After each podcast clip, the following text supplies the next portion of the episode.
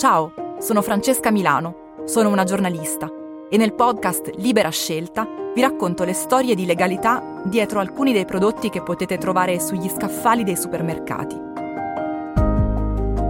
Libera Scelta è un podcast di Cora Media in collaborazione con Cop Lombardia e Libera Terra. Puoi ascoltarlo ora su tutte le piattaforme audio gratuite.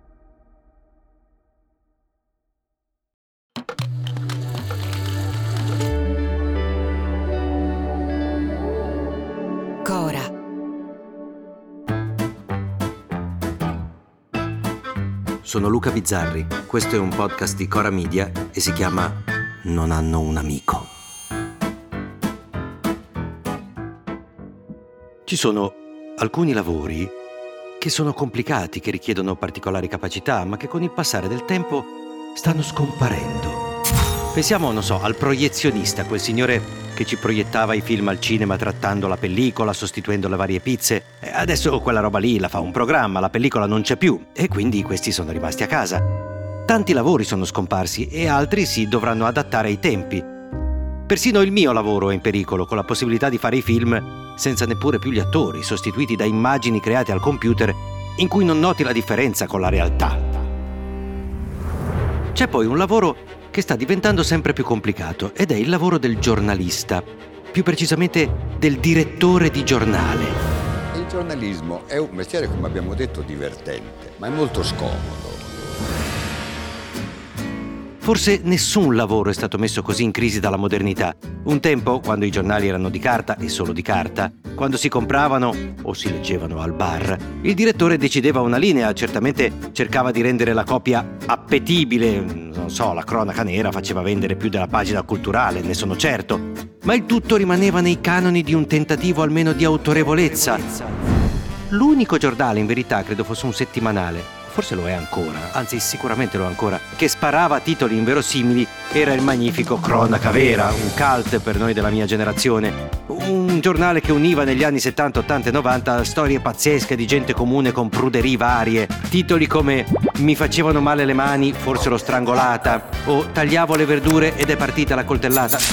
Meravigliosi. Ora però i giornali non si comprano più, si contano i click più delle copie perché i click creano movimento, interesse. Eh, sì, è vero che non ci guadagni nulla, ma quello lì è il gioco che devi giocare. Poi non è neanche vero che non ci guadagni nulla, ci guadagni meno, poco, in maniera diversa. Così succede che il direttore del giornale non pensa più alla linea, all'autorevolezza, a quelle balle lì novecentesche, ma soltanto a un'affannosa e disperata ricerca di attenzione. Come tanti adolescenti desiderosi di trovare un posto nel mondo, i direttori dei giornali passano le loro giornate a cercare di farsi notare, di essere al centro, di esistere.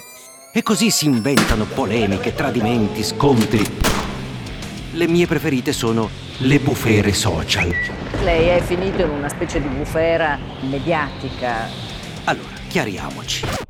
Le bufere social semplicemente non esistono. Se tu scrivi l'acqua di seta su Twitter, ci saranno migliaia di persone che leggono e semplicemente tirano dritto.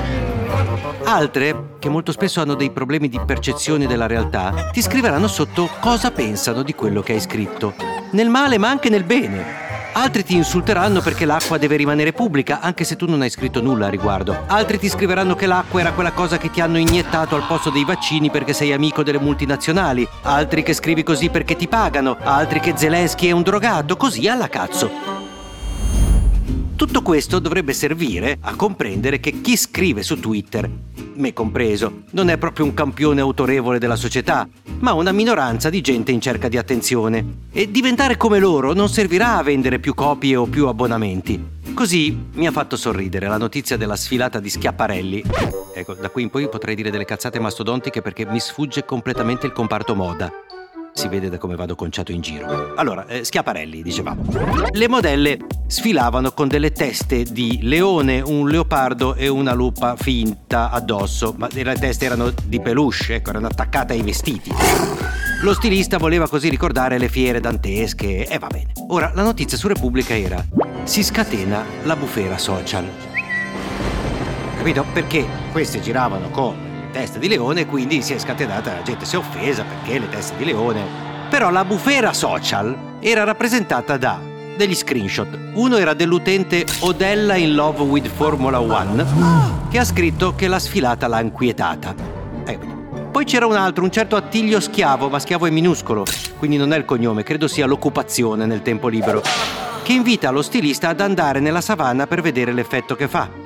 Poi c'è Alice che si chiede che senso abbia andare in giro con una testa di leone appesa al collo senza probabilmente capire che la testa di leone era per la sfilata, non per andarci a comprare il detersivo per la lavatrice. E infine c'è Shoshanna che chiede alla modella Kylie Jenner di spiegarle perché ha indossato quell'abito, confidando forse che la modella sicuramente risponderà a Shoshanna non vede l'ora. Ecco, questi tre, quattro, per il giornale erano i rappresentanti della bufera social. Ora, a parte che persino la PETA, l'associazione animalista per eccellenza mondiale, ha approvato l'uso dei peluche nella sfilata, e anche lì ci sarebbe un capitolo da aprire sulla PETA che parla dei peluche, ma vabbè. E a parte che se le bufere social esistessero, io dovrei essere almeno in carcere, scatenandone volente o nolente spesso una alla settimana.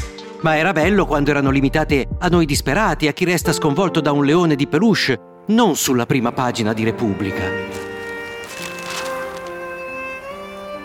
Ci sono mestieri complicati che devono adattarsi ai tempi, non invidio quelli che prima, bene o male, dovevano occuparsi di dare delle notizie o di veicolare delle opinioni e ora sono lì e devono per forza combattere con i video degli incidenti stradali, nella disperata voglia di farsi anche per un solo istante notare in quella corsa verso il basso dove diventeremo tutti cronaca vera.